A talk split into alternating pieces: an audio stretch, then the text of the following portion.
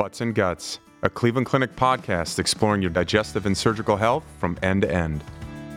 Hi, everybody, and welcome to another episode of Butts and Guts. I'm your host, Scott Steele, the chairman of colorectal surgery here at the Cleveland Clinic in beautiful Cleveland, Ohio. Today, I'm very pleased to have Dr. Alok Khorana, who is the director of the Gastrointestinal Malignancies Program here at the Cleveland Clinic Cancer Center and within Taussig Cancer Institute. Alok, welcome to Butts and Guts. Thanks, Scott. Delighted to be here. So we're going to talk a little bit about something we have yet to talk about on Butts and Guts today, and that's immunotherapy and kind of its relationship to colorectal cancer. But before we get into that, why don't you tell everybody, you know, where you're from, where did you train, and how did it come to the point that you're here at the Cleveland Clinic? Great. Um, so I'm a medical oncologist. Uh, I I specialize in gastrointestinal cancers, uh, which includes uh, colorectal cancer. I did my oncology training in upstate New York and at the University of Rochester, and I stayed on as faculty there for almost 15 years, and now I've been at the clinic for about eight years or so. So I'm kind of stuck in uh, in the Great Lakes area, and I have been for for a while. Well, we are very excited to have you here and doing a fantastic process of working hand in hand with us here with colorectal cancer. And so, let's give a high level overview, if you will. People have probably heard of the term chemotherapy, but what is immunotherapy? So, you know, this is a really fascinating from a scientific perspective, a really fascinating area, and it's actually not new. We've known for over a century that activating the body's immune system can lead to tumor regression. And there's sort of case reports from the late 19th century even talking about certain skin infections. And if you get those skin infections, they, they saw people's tumors regress. So there's been this understanding that the immune system is important for tumors to develop uh, in, in, in the sense that tumors need to regulate the host, which is you know which is the the patient's body's immune system, to make sure that it's sort of deactivated, and that allows uh, allows tumor cells to grow. What's really changed in the past decade and a half or so is is a very sophisticated understanding of how this immune regulation happens, which molecules are important for it, and most importantly, the development of therapeutic uh, agents that target those molecules. And the two molecules that you know I think our listeners should know about are um, PD1, which is the PD1, PDL1, which are, together are known as the PD1 axis, programmed uh, cell death uh, one, and CTLA4, which is uh, uh, both of these sort of inhibit T cell activation, which allows tumor cells to proliferate. And if you re- reactivate T cells by shutting those two molecules down, and there's a host of different uh, drugs that affect those two those two targets, then that revs up the body's immune system, makes it active against the cancer. Right, so you don't need uh, agents to actually combat the cancer because the body's immune system itself is going to uh, attack the cancer cells and contain them. So, are there only certain types of cancers that respond to immunotherapy, or are you targeting the cancer or targeting specific cells that go towards that cancer? And, and then the second question that is let's say I had two cancers, a, a colon cancer and a prostate cancer. Could it give the one drug towards both?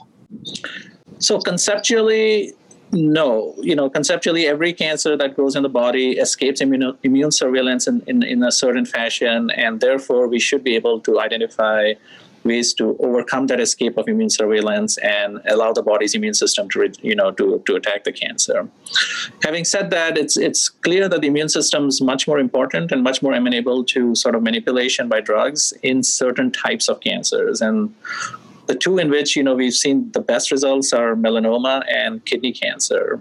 Uh, and here, you know, it's been clear for several years now that immunotherapy is is, is, is the way to go, and, and the success rates have been very high. But as we've understood these agents a little bit better, it's it's also clear now that subgroups of nearly all solid tumors and perhaps some liquid tumors are also amenable to uh, to immunotherapy. And one of the classic subgroups that sort of works across all solid tumors is this MSI high or microsatellite uh, instability high cancers, uh, which uh, it doesn't matter where the cancer starts. It could be colon cancer, it could be uh, you know pancreatic cancer, it could be a cholangiocarcinoma. Immunotherapy is quite likely to work in, in that subgroup of, of, the, of the population. So long answer. That's a long answer to your question. The short answer is no. It doesn't apply to specific cancers. We think uh, we should get immunotherapy to be able to work in across all different types of cancers. Great. So back to colorectal cancer.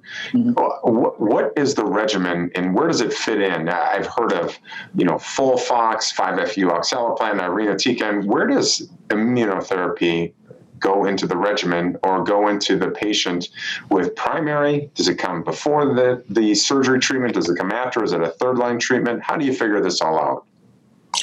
Yeah, so that's a rapidly evolving uh, target. In fact, just this week, the New England had a, a, a paper about pembrolizumab, which is one of the um, uh, PD-1 antibodies uh, being used up front, so before any chemotherapy in, in advanced colon cancer.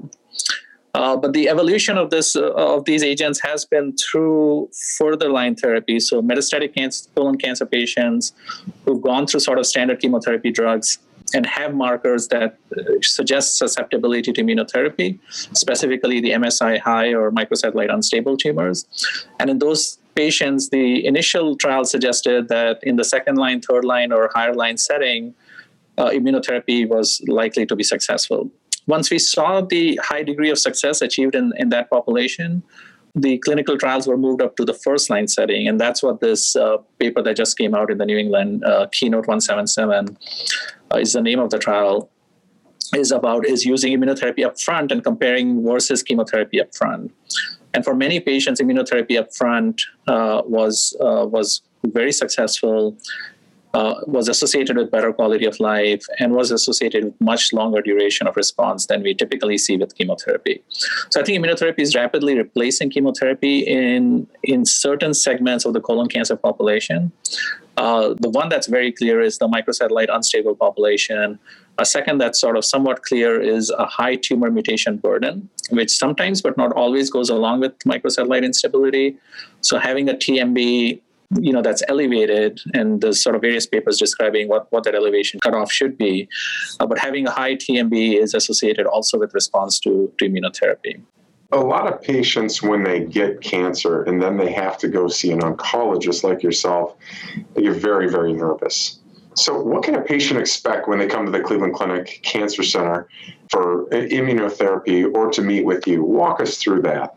So the process for you know using immunotherapy is really not that much different than the process for chemotherapy. You know you, you, you meet with a medical oncologist uh, and their team we go over the expected side effects and how the drugs administered. All of these drugs are intravenous just like most chemotherapy drugs are. When the decision is made to move forward with immunotherapy you, you know you go to the infusion center and you get an infusion of the drug that lasts uh, for a short period of time intravenously uh, if patients didn't know in terms of sort of the process itself, there's really no difference between chemotherapy and immunotherapy. They're both given at sort of varying frequencies, and they're they're mostly intravenous. The differences in the side effects uh, in in with chemotherapy, sort of the side effects are very well known. You know, we because we've had chemotherapy for several decades now. Uh, most people know to expect sort of nausea and vomiting, and in some cases hair loss and, and fatigue because immunotherapy doesn't work in, in, in a fashion that's anywhere similar to chemotherapy, you don't see any of those side effects. And for most people, immunotherapy is quite uneventful. You, you you get the drug, you go home, and you don't you know you're not throwing up on the way home. You're not throwing up the next day. But there are some patients who receive immunotherapy who can develop um, these sort of new class of side effects called immune-related adverse effects (IRAEs). These are mostly autoimmune type of side effects. They can be as simple as a skin rash. They can be a little bit more complex, like a colitis or a pneumonitis, or they can be, you know, really rare, like an acute hypophysitis or or some type of neurological damage and so on. So so there's a whole whole host of adverse effects. You know, hypothyroidism, autoimmune uh, hypothyroidism that we're increasingly recognizing as being associated with immunotherapy, but which are very different than the chemotherapy effects. But in terms of the logistics and getting the treatment, it's it's it's it's very simple, and it's just as simple, if not simpler, than getting chemotherapy. So, truth or myth? You mentioned one of these before, but immunotherapy is typically given in a weekly treatment cycle. No, the type of immunotherapy drugs, you know, there's there's different types. Um, most of them are every three weeks, every four weeks. We are uh, doing longer durations now, so that people don't have to come in as frequently.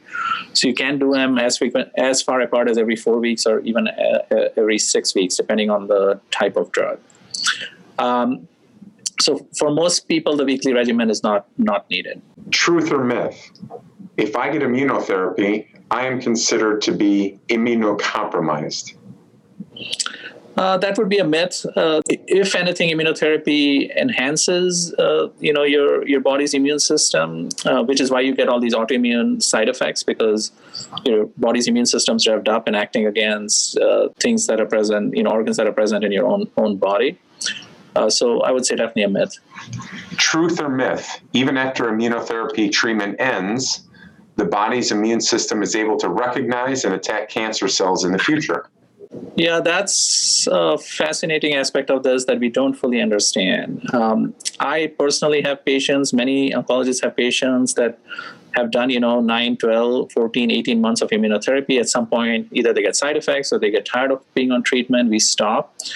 And I, have seen patients where a year out, two years out, the cancer is not, you know, isn't coming back, even though these patients are not on immunotherapy anymore this is not you know this is not the majority of patients but it's definitely a, a, a certain subgroup of patients that seem to have long-standing durable responses.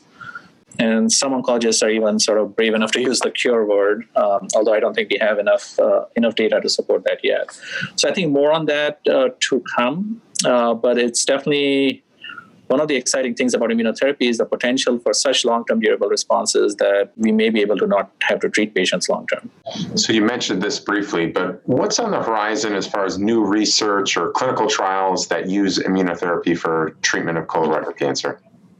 Yeah, so as I mentioned, we've gone up sort of the you know the chain of treatments for for metastatic colon cancer, and we've established that immunotherapy is successful in the first line, second line, third line setting uh, of for metastatic or advanced disease. Uh, whether immunotherapy is also helpful in the adjuvant setting is being explored. Uh, there's a very large randomized trial in the stage three postoperative setting where immunotherapy is being used compared to standard adjuvant chemotherapy. Neoadjuvant therapy, which is commonly used in rectal cancer, uh, is is also a potentially very fruitful area for using immunotherapy in patients who are susceptible to it. And in fact, at the clinic, as you know, Scott, we have a neoadjuvant immunotherapy trial open for rectal cancer patients um, receiving radiation therapy. And beyond that, I, th- I think the big issue is the subgroup of patients who are susceptible to immunotherapy is still a very small minority. It's, you know, maybe four or five percent of patients with the microsatellite unstable disease. You know, maybe a couple more percentage with uh, with high TMB you know, I would love to use these drugs in sort of the general colon cancer patient who doesn't have these mutations. And so, how can we expand the indication for immunotherapy, and how can we make cancers that don't appear to be susceptible to immunotherapy become susceptible to immunotherapy? And uh, and that's really the biggest task at hand. Well, look, do you think there's ever any chance that we're going to be able to take out some of the different anti-tumor cells within a patient, stimulate them or change them one way, and then inject them back in to be their own chemotherapy or their own attack cells? Yeah, that's uh, one of the approaches that's being tried. I, I, think that that type of approach is seems very effective in certain types of liquid tumors, and uh, hopefully we can adapt that to the solid tumor population as well. I mean, it's a really exciting time to be in cancer treatment. As you know, five years ago we couldn't even conceive of some of the drugs that we have now the results we are seeing with some of these drugs are really, frankly, astonishing. And uh, our hope is that this continues and, frankly, accelerates so that we can deliver more of these treatments faster to, to our patients. Well, this great stuff. And we always like to end up here with our guests a couple of quick hitters. And so, to get to know you a little bit better, what's your favorite meal? Uh, boy, I guess I'll say um, dosas, which are a type of South Indian meal, is, is one of my favorite. Yeah, they're, they're fantastic. What's your favorite sport? Uh, basketball. I'm a huge um, NBA fan. As long as it's not the Lakers. What's the last non medical book that you read? I read Overstory, which is um, I highly recommend to your listeners. Um, it's about trees. Uh, it's a book that actually centers trees. It talks about the social life of trees it has a lot of science in it and it's, it was really fascinating to me to sort of learn about how forests are essentially really complex social networks where older trees take care of younger trees.